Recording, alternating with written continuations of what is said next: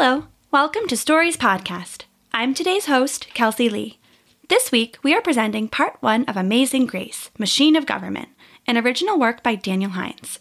Today, we'd like to say a special thank you to Miles and Owen and their family, Kieran, Gabrielle, Ariel, and Josiah and their family, Sugarbean and their family, and Milo and Chet and their family. Thank you for helping to support our show, Chet, Milo, Sugarbean, Josiah, Ariel, Gabriel, Kieran, Owen, and Miles. You are part of what makes it possible for us to continue to produce fun new stories for our listeners. Stories Podcast is brought to you by Chase. All my real estate friends say the same thing. The last few years have been a seller's market. So, how does someone like me looking to buy their first home stand out and get taken seriously? Chase's closing guarantee is one way to give you the edge you need. As a Chase customer, you're guaranteed to close quickly or you get $1,000. So you can show homeowners you're serious about buying without the personal letter or gift basket or skywriting it over their house. Get in your first home even faster with Chase. Learn more at chase.com/stories. Chase, make more of what's yours. All home lending products are subject to credit and property approval. Rates, program terms, and conditions are subject to change without notice. Not all products are available in all states or for all amounts. Other restrictions and limitations apply. Home lending products offered by JP Morgan Chase Bank NA, an equal housing lender. Summer is finally here. It's time for beach days and barbecues, family vacations, and quality time with the ones you love. I don't know about you, but I don't want to spend a whole day getting my hair colored at the salon when I could be outside playing frisbee with my dog, but I also don't want to take a chance on a box kit from the drugstore. Now there's another option Madison Reed. It took a strong woman to shake up the hair coloring world, and Amy Errett did just that with Madison Reed, the company she named after her daughter. Madison Reed offers gorgeous, professional hair color delivered to your door for less than $25. What makes their color unique is that it's crafted by master colorists who blend nuances of light, dark, cool, and warm to create over 45 gorgeous multitonal shades. Clients agree. With Madison Reed, you get gorgeous, shiny, multidimensional, healthy looking, fresh from the salon hair. But you can do it yourself at home. Get an expert color consultation or take the color quiz at madison reed.com. And right now, Stories podcast listeners get 10% off plus free shipping on their first color kit with code STORIES. That's code STORIES for 10% off your first color kit plus free shipping. Thanks. Enjoy the episode. Amazing Grace Machine of Government. In the black depths of space, where starships travel faster than the law, there is a new and wild frontier. Colonists settle strange planets Pirates smuggle exotic goods, and bold heroes eke out livings with the sweat of their brows and the triggers of their blasters. In this brave new world, there is one girl dedicated to protecting the defenseless creatures of the universe.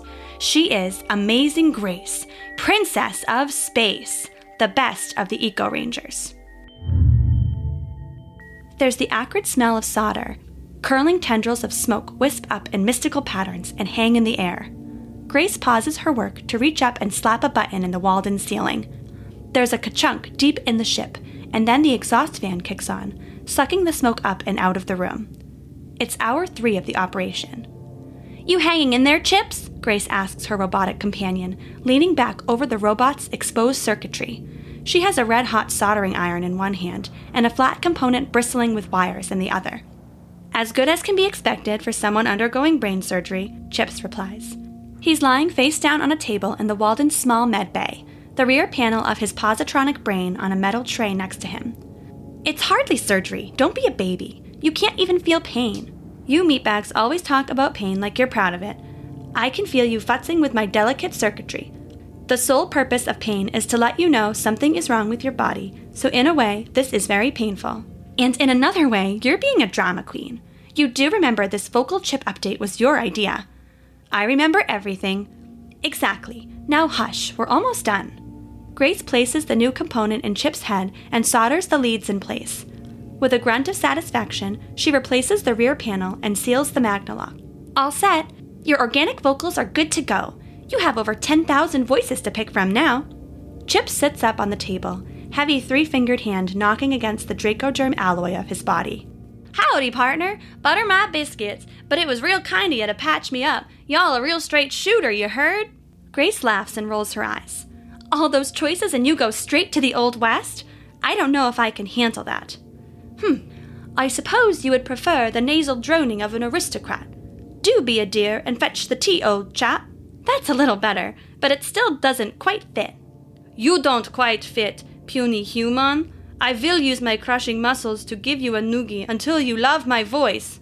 Bert, bert, bert, bert, bert, bert, bert. That's the business line. Go, you must answer it. Grace hustles through the ship and into the cockpit.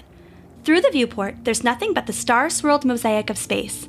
She swings into her captain's chair and punches the flashing communications panel. Grace Green, Eco Ranger. Come to Lotaka, the fifth moon of Dakato in the Wahi system. What? Who is this? Not secure. Come to the fifth moon. Sending encrypted coordinates to you now. Encrypted? Not secure. What's going on? The decryption key carries the sky on his back. The sky? Lotaka, fifth moon of Dakato. The line goes dead. Descriptive fella, isn't he? said Chips, trying yet another new voice. Grace grunts. Well, he's got my attention if nothing else. Get that encrypted file on screen for me. The robot takes the co pilot's chair, his mechanical hands moving over the controls with a frenzied click clack speed that no human could hope to match. Ready to go, but we still need the decryption key to unlock the message. He said it carries the sky on his back. What could that mean? Maybe Atlas or Earth? Try Bluebird. Bing! We're in. How in the world did you know that? It's an old Thoreau quote. The bluebird carries the sky on his back. Where do the coordinates point to? To be honest, nowhere really. The fifth moon of Dakato is barely populated as it is, and these directions are basically the middle of nowhere. Grace leans back in her captain's chair, tapping a finger against her chin. Could be a trap. Could be. Could be someone who needs us. Could be an ice cream sundae, but I don't buy it. Grace grabs the safety webbing and straps herself in, grinning wolfishly at Chips. We're going, aren't we? Yep, but I'll tell you what. If it is a trap, I'll buy you a sundae when we get out of it. Robots can't eat sundaes. Well, you can watch me eat it then. Now come on, punch it, Chips. The stars stretch and blur as space folds itself around the Walden, allowing the little ship to travel light years in mere hours. Grace uses the time to prep her gear, she has the dull silver Dracoderm spacesuit, the sleek helmet with the wide visor that unfolds automatically from the suit's collar, her trusty stun blaster, and the standard Eco Ranger utility belt. Realizing she looks a little intimidating, she throws on her faded Eco Ranger hoodie. It's stained with the blood and dirt of a hundred rescued creatures from a hundred grateful worlds, but it has the official Eco Ranger badge on it, and it's a friendlier sight than the blaster scarred Dracoderm. Dropping out of warp, says Chips over the comms. Grace floats back into the cockpit and takes her seat, strapping in. All set! They drop out of warp speed with a lurch that makes Grace's belly flip. The viewport snaps back to normal and she draws a hissing breath through her teeth. Wow! Before them is Lotaka, the fifth moon of Dakato, a ball of blue and green shining brilliantly in the light of the Wahi system's yellow sun. It almost looks like Earth. It's similar, but only 5% of the size. A better comparison would be Pluto. Grace nods and eases the sublight thrusters forward. The moon grows in the viewport as they approach, and details emerge. The surface is craggy, broken up by a thousand cliffs and valleys, and there's no ocean to speak of, just a beautiful patchwork of serpentine rivers winding down from the mountains to pool in the valleys, forming humongous lakes. Ships, large and small, coast from the surface of the moon towards the planet Dakato, a rather ugly brown and gray world dotted here and there with yellow pools. Among the ships are rockets like Grace's, ladybug barges used for moving cargo, and a few beautiful galleons, solar sails gleaming golden against the dark backdrop of space. I grew up on a ship like that, says Grace, pointing at a giant galleon done up to resemble an old pirate ship, solar sails mounted on thick masts. Peaceful looking, replies Chips. Yeah, not when my dad's the captain. You got those coordinates ready for landing? Confirmed. Waiting for your word. All right, take us in. Time to see if this is a job or a trap. You know, sensible folks don't spring traps on purpose. Sensible folks don't become eco rangers either. They don't, but who can resist the sales pitch? travel the galaxy, meet strange creatures who want to kill you, and protect them from other strange creatures who want to kill you. There's the esprit de corps I was looking for. The Walden lands softly in the middle of a flat green pasture. A grove of alien trees with bucket shaped leaves sits to one side, and the short, broad bladed grass stretches into the distance on the other. Any signs of life? Grace asks. None that I can see, but those trees are so densely packed they could be hiding any number of nasty surprises. I love surprises. Oh, like when that Drakus burned off your hair in Xsolla 7? Hey, it was just scared. Besides, my hair grew back. Hm, gravity here is nearly identical to Earth's. How's the air out there? Breathable, but very oxygen rich. Take a carbon dioxide gel, and you'll be good to go. Sure thing, Chips. I'm going to go out there and see if I can't find whoever sent the invite. Keep the Walden hot in case we need to make a quick getaway. Same as always. Just once I'd like to make a slow getaway, just for a change of pace. The Walden's door opens and a ramp rolls down to the planet's surface. Grace makes her way down, hands empty but hovering near her holstered stun blaster. In the light of the sun, the words engraved on the barrel of the weapon seem to glow. They read, Killed in jest, dies in earnest, paraphrased from Thoreau and they've helped Grace keep her calm more than once. Hello, she calls as she steps from the ramp to the mossy grass. It's Grace Green, Eco Ranger. I received your transmission to come to these coordinates. There's no answer but the dull hum from the Walden's engines behind her. Hello! Then she hears it the warbling song of a bluebird, coming from the densely packed grove of trees. I'm going into the forest, Chips. Keep an ear out for me. Strongly disagree with this decision.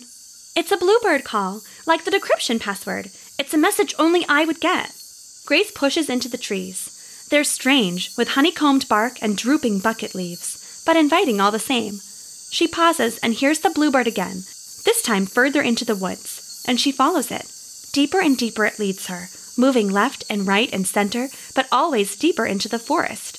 The trees become so dense she has to climb over limbs and squeeze between trunks. The sun filters down through the canopy of leaves and casts a greenish light over everything.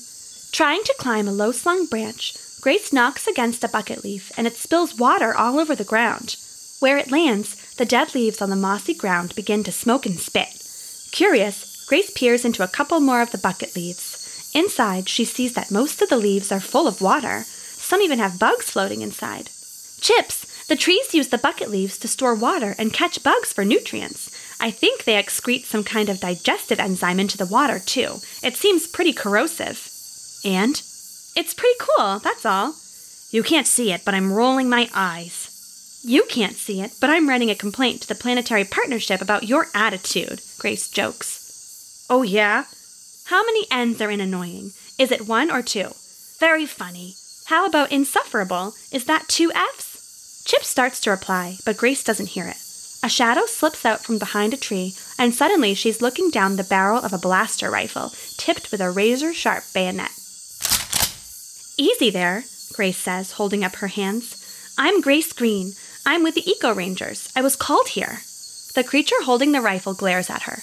It takes Grace a moment to realize it's a human man, one covered with mud from head to toe and wearing a suit of woven branches. Grace Green? Easy to say, harder to prove. How do I know you're not one of Bakken's goons here to threaten us again? Grace is suddenly aware that in addition to the man in front of her, two other mud and tree covered people have slipped out of the woods and stand on either side of her. One has another blaster rifle, the other has a stun baton. As she watches, he thumbs it on and it flashes to life, sparking and crackling with blue energy. Look at my shirt, the badge, she says. I was following the bluebird. The three laugh, and the man touches the camo green patch on his shoulder. It emits the bluebird song again, loud and echoing through the woods. I'm the bluebird, the man says. Take off the helmet, and we'll know the truth. Grace pauses. With a Dracoderm suit and helmet on, she's more or less blaster proof. Helmet off, and she could be in a world of trouble. Then again, if they wanted to hurt her, they could have done that before she ever saw them. She presses the switch by her neck that rolls her helmet back into her collar. The air is warm and fragrant on her suddenly bare face, and she shakes out her sweat matted hair. It takes two to speak the truth, she says. One to speak, the other to listen, says the man, lowering his gun. one of Thoreau's truest quotes. And here, the face of Grace Green. Friends, lower your weapons. Help has arrived. The three lead Grace deeper into the forest. After a half a mile or so, they come upon a narrow trail, the dirt packed hard and smooth as asphalt. Careful for the burn buckets, the bluebird says as they pass under a low hanging branch. They'll flash fry your skin if you get any of that water on you. Grace ducks carefully under the branch, the bare skin of her face tingling with the thought. They're that dangerous? These are just the young growth. On the other side of camp is the old forest. The burn buckets there can melt through metal like it's tissue paper. Strange place to make camp. Well, when you don't want to be found, it pays to have some natural defenses. I am sorry for all the secrecy, the bluebird says as they head down the trail. Bakken's been trying to scare us off this planet for a year now. If he knew exactly how to find us, I have no doubt he'd send a small army down to round us all up. Bakken. Grace knows the name. Every eco ranger does. Bakken runs the Bakken Group, one of the largest corporations in the galaxy, and one of the most corrupt. They'd drain a whole ocean dry just to sell the salt in the water. Grace hacks and spits. That's what I think of Bakken. The feeling is mutual, I'm sure. We had another eco ranger out here about a month ago. He went to go negotiate with Bakken and never came back. Grace clenches her fists. Never came back. We operate with the authority of the Planetary Partnership. If Bakken harmed a hair on his head, you misunderstand me. The ranger is fine. He filed a report with the Planetary Partnership saying that Bakken was all clear to proceed here. He must have been turned, either bribery or blackmail. The path grows wider. On either side, Grace can see faces watching them through the trees. They go wide eyed with surprise as they see Grace with her Dracoderm suit and Eco Ranger hoodie. She couldn't look more different than the watchers in their colorful linen pants and t shirts. So, what do you mean by proceed? What exactly is Bakken trying to do out here? He wants to set up a sublight pipeline to move raw minerals from Dakato to the refineries on Elenes. Elenes? It's the main planet in this system, big industrial center. They refine the minerals and ship them out all over the galaxy. It's mostly osmium, so it's serious money. A sublight pipeline, huh? And let me guess, your moon here is right in the way. Our gravity well is. They offered us land on Dakato, useless desert land that couldn't grow a weed, but they claim we can survive there. If they can get us to move, they can use their gravity cannon to knock Lotaka out of orbit, and then they'll be all set to use the cannon to launch the minerals to Elenes. Knock the moon out of orbit, but that would kill everything. Everything that lives here. The path continues to widen, and suddenly Grace finds herself in a large clearing among the trees. Above, the branches still touch, filtering out most of the sun, but also keeping the clearing hidden from eyes in the sky. The clearing itself is filled with people, young and old, all living tightly packed in long wooden houses. In the center is a single towering pillar of stone, nearly reaching to the branches high above. Welcome, Grace Green. Welcome to Standing Stone, the last refuge of our people. That night, a fire is kindled next to the standing stone, and a strange fat animal covered in bulging knots of muscle is roasted over the flames. Bluebird has excused himself to tell the other leaders that Grace will try and negotiate with Bakken, and everyone else seems afraid of her, so Grace sits alone on a mossy log, enjoying the warmth of the fire. Across the flames, she can see two young girls in whispered argument. Finally, they approach, but slowly, like Grace would approach a wild animal. We brought you some lorza, says one, offering a steaming hunk of meat on a wooden stake. No, thank you, says Grace. I'm a vegetarian. What's that? Says the other. It means I don't eat meat. Why not? Grace considers telling them about what Thoreau said about higher and poetic faculties, but not everybody has the luxury of moral dietary choices. Instead, she just smiles and shrugs. I just don't care for it. The answer seems to satisfy the girls, and they sit down next to her on the log. So you're really amazing, Grace? The Eco Ranger? I really am. And you can really stop Bakken from killing our moon? We can stop him together. Bakken is just a bully, and we don't give in to bullies. What if they're stronger? Maybe they're stronger than one of you, but they're never stronger than all of you together. When they wanted to destroy the oldest trees on Earth, you know what the people there did? What? Tell us! They chained themselves to the trees and sang songs. They bet that the tree cutters wouldn't knock down the trees with them attached, and they were right. What did they sing? Grace smiles and tilts back her head. Come, come, the workmen gather. They come, come with saws and gas. Come, come, some men they'd rather see a world of steel and glass. Come, come, the trees are calling, so come, come and take their hand. Come, come, the movement's crawling, newly born to love the land. Come, come and stand, my people. We come, come with faith and pride. Come, come, the trees are steeple, and our church is green and wild. And our church is green and wild. I love it! Sing us another! Bluebird comes out of a nearby building and crosses to Grace's log. These girls aren't bothering you, are they? Grace puts an arm around each and gives them a little hug. These girls are wonderful. I had my suspicions, Bluebird says with a smile. Girls, is it all right with you if I borrow Grace for a bit? Fine, but you better bring her back. Yeah, we want more songs. Grace smiles and stands up. More songs tomorrow, girls, she says, and follows Bluebird back into the building. As she opens the door, she's greeted by a blast of cold air. Inside the room, nearly every inch of wall space is dedicated to computers and monitors, some showing the orbital view of the moon, others showing complex text readouts, and the largest is displaying a giant space station. The station is covered with solar panels and shaped like the barrel of a blaster, with the muzzle pointing right at the moon. Is that the gravity cannon? says Bluebird. They call it Newton's hammer. Grace nods and looks around again. I'm sorry, but I didn't expect all this tech. Bluebird and the other leaders in the room laugh. Thought the galaxy had left us behind out here? No, but I can see how you'd think that. We have a city, maybe not a fancy one, but we try to keep it fairly up to date. It's on the other side of the moon. When it became clear to us that the other Eco Ranger had been compromised by Bakken, I gathered the leaders of our people and their families and moved us out here, where Bakken's thugs couldn't find us. As we speak, he has a company of mercenaries evacuating the city. We have maybe two days before they're finished, and then we'll be the only people left on the moon. Maybe our continued presence will be enough to keep Bakken from pulling the trigger, but I don't know that I'm willing to bet the lives of my friends on that. Well, hopefully you won't have to. Grace turns to address everyone in the room. Bluebird and I spoke earlier. The other leaders laugh. Bluebird turns red, rubbing the back of his neck. Yeah, that name was just a joke because of the signal. My real name is Delion. Grace smiles. All right, well, whatever his name is, we spoke earlier, and I'm willing to help. I'll go up to the gravity cannon tomorrow and talk with Bakken. I don't care what the other Eco Rangers said. Moving an inhabited moon is against galactic law, and I won't let him get away with it. Cheers break out in the room. Someone pulls a bottle of Gargle Blaster from a computer cabinet and pours everyone a drink. They all toast Grace and thank her for coming to help.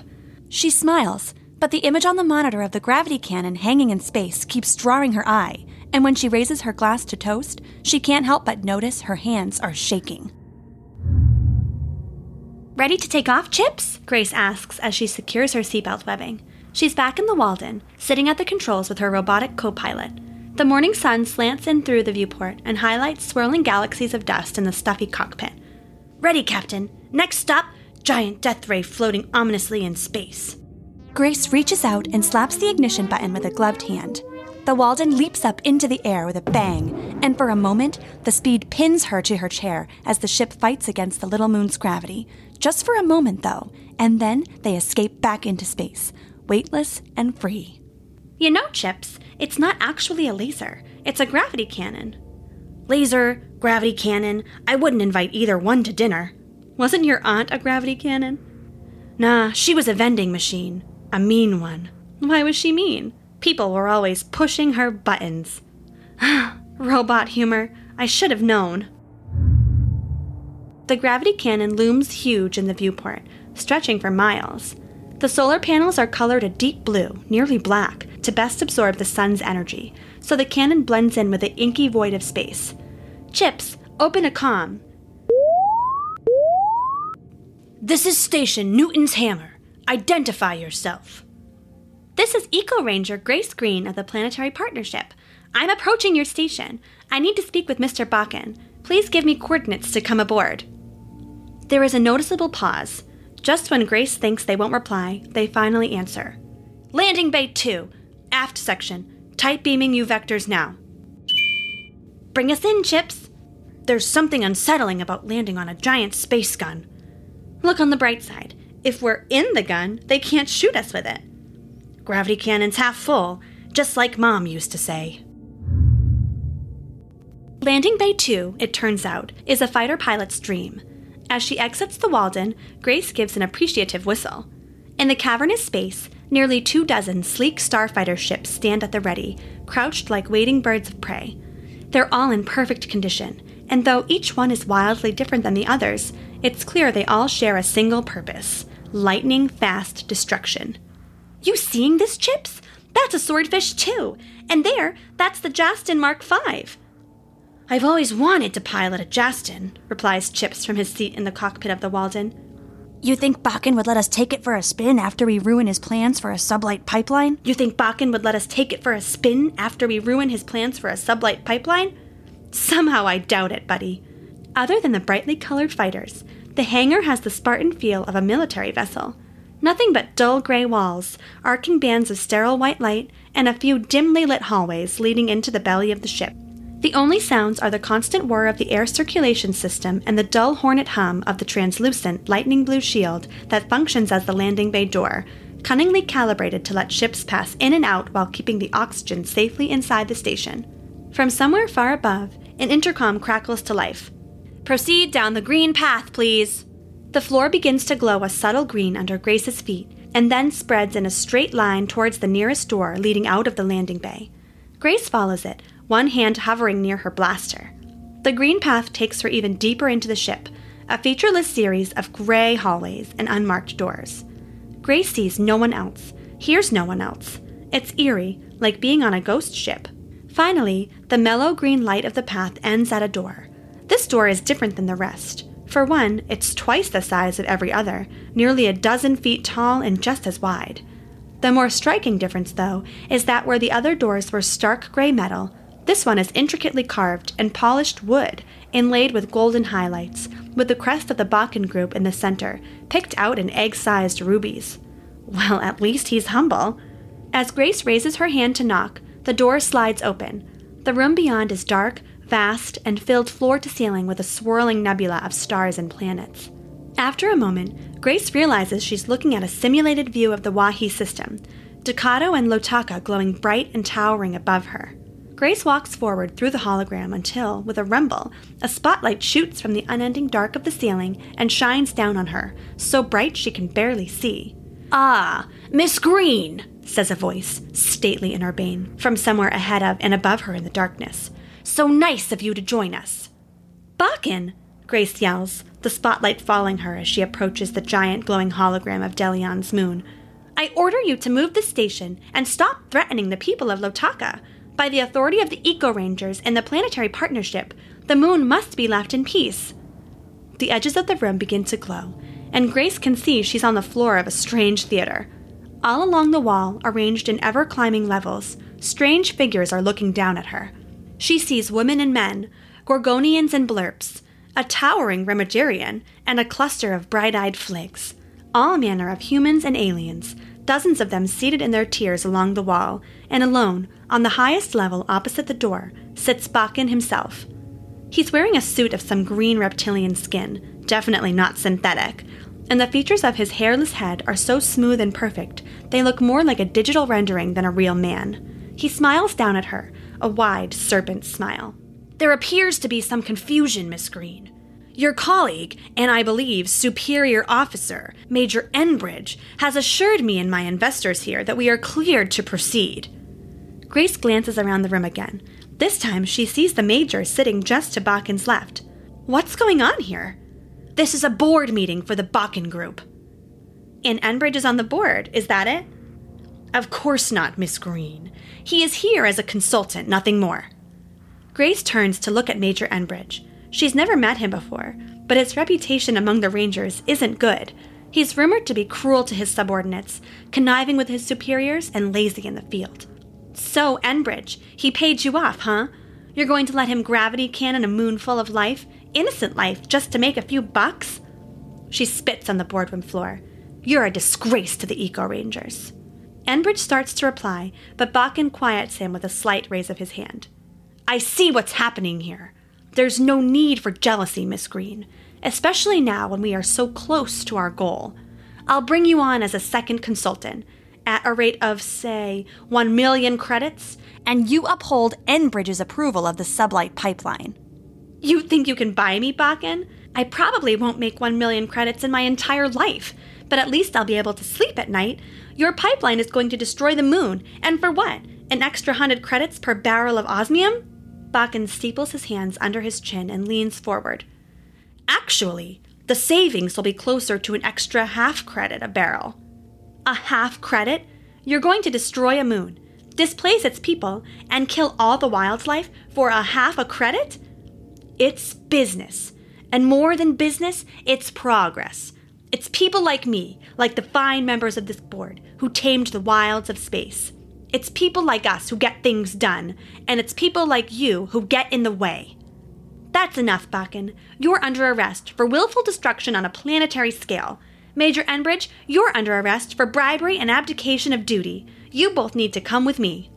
The room erupts into laughter. Major Enbridge scowls, but Bakken allows himself a small serpent smile. Grace draws her stun blaster.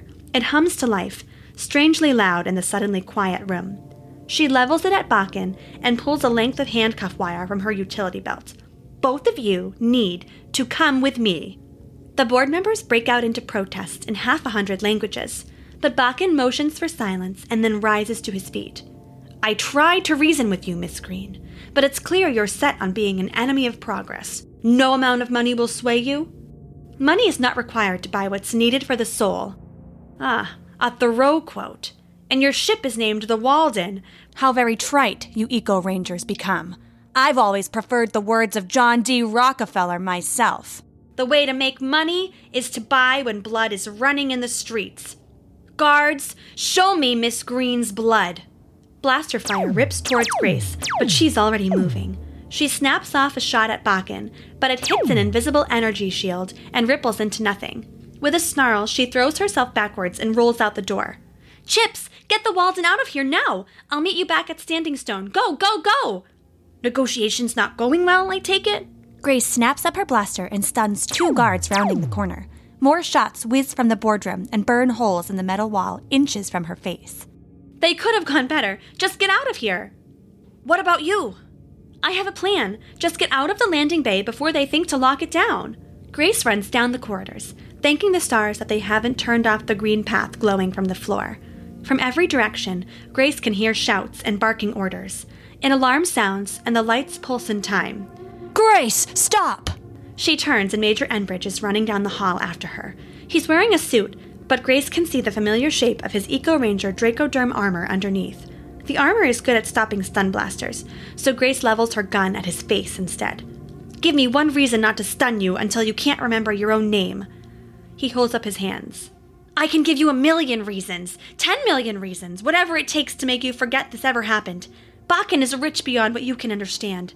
Let him build the pipeline, and you'll never have to work again. It just so happens I love my work. Fine, then I'll put you through for a promotion. How does Major Grace Green sound? How about a new ship, a big one, and a full crew under your command? I can make that happen. When? Tomorrow. I just have to send a tight beam to the Rangers' headquarters and. No. I meant, when did you decide to betray everything the Rangers stand for? You short sighted fool. I'll have you dishonorably discharged. You'll never work for the Rangers again. You're fired! Well, one of us is, Grace says, and she squeezes the trigger. The blast is blinding in the tight hallway, and it hits Major Enbridge like a punch, sending him flying backwards, his head knocking hollowly against the metal wall. He sinks to the floor in a crumpled heap, stunned, a thin line of drool running down his twitching cheek. She's over here! shouts a guard, and more blaster fire rips down the hall. One blast catches Grace under the ribs and makes her stagger, but she stays on her feet and takes off running. From her utility belt, she pulls a small ball the size of a marble and squeezes it hard. The two halves spring apart, revealing a throbbing blue light in the center. She throws it over her shoulder as she runs and starts to count. One, breathing raggedly, blaster fire coming so close she smells her own suit burning. Two, rounding a corner and nearly colliding with a sneering guard, her stun blaster wipes the grin off his face. Three! She's back at the landing bay and slips through the door just in time. Her microsonic grenade blows behind her, and she can feel the shockwaves vibrating up through her feet. She sees the guards tumble to the ground, dazed and twitching. She closes the landing bay door and blasts the controls, sealing it shut. All right, Gracie baby. So far, so good. Chips and the Walden are gone, and good thing too, because the landing bay emergency doors drop with a series of menacing clangs, sealing the room tight with a thick wall of blaster proof alloy. Grace knows she has bare minutes before the guards recover from the grenade and bust through the door. En route back to Standing Stone, Chips says over the comms. I'm clear, but sensors are showing the blast doors are down, and the exterior defenses are up all over the station. Now would be a great time for that plan you mentioned. Grace crosses the landing bay to the Justin starfighter they had admired earlier. It's colored a new snow white and looks fast just sitting there. Even better, its star shaped wings drip with weapons of all kinds. She lays a hand on the hull, and the cockpit slides open, revealing a pitch black seat and a bank of blinking controls. Like Thoreau said, compensation in every disappointment. She swings into the fighter and belts herself in. The cockpit closes smoothly overhead, and the viewport flares to life. Do you need me to come back for you? I'm on my way, Chips. Don't be too jealous. Jealous of what? Grace takes hold of the turret controls and squeezes the trigger. A burst of machine gun fire thunders out from the Justin and eats into the landing bay doors. The metal smokes and pops, but holds strong. Out of the corner of her eye, Grace sees the guards tumble into the room, their mouths open agape in horror as they watch the bullets streak across the floor. Time for the big guns, I guess. Don't have too much fun without me. No promises. She flips up a safety panel and presses the glowing red button marked Thermic Lance. A roaring line of green blue fire erupts from the belly of her starfighter and splashes into the landing bay door. For a moment, it looks like nothing is happening, and then the door begins to glow cherry red. The guards shield their faces from the terrible heat and flee back into the hallway. Come on, come on! With a great wet ripping pop, a 30 foot section of the blast door melts to slag and boils away into space.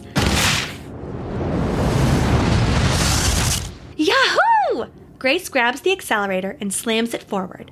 The Justin Starfighter responds in a nanosecond, spiraling out of the molten hole and into space like a shooting star. Did you steal the Justin? Chip says, shocked. Yep. Your father would be so proud. I don't know that he has to hear about this. Watch your six, Captain! The blast doors open behind her, and the other starfighters swarm out of Newton's cannon like a mass of angry Clobbleband bloodlocks. Blaster cannons and missiles streak from their bellies and wind their way through space in pursuit of Grace and the Justin. She slams the button marked Chaff, and a glittering galaxy of hot metallic ribbons shoots out of the back of her ship. The missile veer towards the ribbon and detonate with flashes of light like fireworks. Grace whips the controls and pulls a turn so tight it clicks her teeth together, and suddenly she's flying straight at the enemy starfighters. Chips, you got a read on these guys? They manned or drones? One moment. They're remotely piloted drones, no life forms on board, probably being controlled from back on the station. Good, says Grace, and she turns on the weapon system. Piloting the ship and weaving bobbing waves to avoid the lasers boiling past her, she fires everything she has. Missiles and colorful streaks of light zip across the blackness of space and collide with the other fighters, blowing them into twinkling shards of metal and silicate glass. Got him! Captain, the gravity cannon! Grace wrenches the controls, but it's too late. The giant gravity cannon of the station fires with an invisible concussion wave, and all she can do is slam the throttle to full speed and try to outrun it. Grace! Grace! The Justin starts to shake and whine as the edge of the blast crashes over it. The engine dies with a sizzling explosion, and Grace is powerless, caught in the ocean like wave of the gravity cannon, washing her faster and faster towards the moon Lotaka. Chips, it's got me! I'm going down! Grace hammers the eject button, and it spits sparks at her, singeing her face and filling the cabin with a sweet stench of burning hair. The ship lurches, and her belly flips as she enters the gravity well of the moon. She's falling now, powerless, and like a meteor, she rips through the atmosphere, and she's moving so fast the ship catches fire around her, and her world is smoke and flames and the sickening weight of her gut. Chips, going down. Grace, this is Delion. Fight it. You hear me? You gotta fight it. Delion? You're not dying on my mission, Captain. You hear me? Chip says your suit is equipped for freefall, so you get out of that fighter now! Too much smoke. she fumbles at the seals of the cockpit, but they hold tight. It's impossible to see, and getting harder and harder to breathe. Come on, There's no way a goon like Bakken takes out Amazing Grace Green. You can't let him win, Grace. Get out of that ship. The world is spinning and smoking, but Grace still has her blaster. She draws it now and aims at the seals holding the cockpit in place. All good things are wild and free. She fires, and in the close quarters, it flash burns her hand and fills her eyes with white, but the cockpit blows open, and suddenly there's fresh air again. Not much, but a little. Enough for Grace to draw a breath and undo the safety belt. The ground is below her, swelling larger and larger, flames licking at the nose of her ship, not much time before the crash. Wild and free. With the last bit of strength in her body, she leaps up and is assisted by the small jump jets in her boots. As soon as she's clear of the seat, the speed sucks her out of the starfighter. It tumbles away from her, and suddenly she's alone, falling through the cool air, hurtling towards the surface of the moon. As she starts to pass out, Grace presses a tiny button inside the collar of her suit. With a whoosh, it inflates and blossoms like a rose, its petals catching the air and slowing her like a parachute. Far below, the Justin starfighter slams into the moon and bursts into an inferno of blue green flame. But Grace is safe. Like a wayward leaf, she bobs and floats towards the ground wild, and free. To be continued. Today's story, part one of Amazing Grace Machine of Government, is an original work written by Daniel Hines and performed by me, Kelsey Lee, with songs by us both. If you would like to support the show, please head to our iTunes page and leave us a review. If you would like to get advance access to exclusive content and receive a thank you in a future episode, please visit patreon.com slash stories and make a pledge. Then send an email to amanda at storiespodcast.com and tell us who we should thank. Thanks for listening.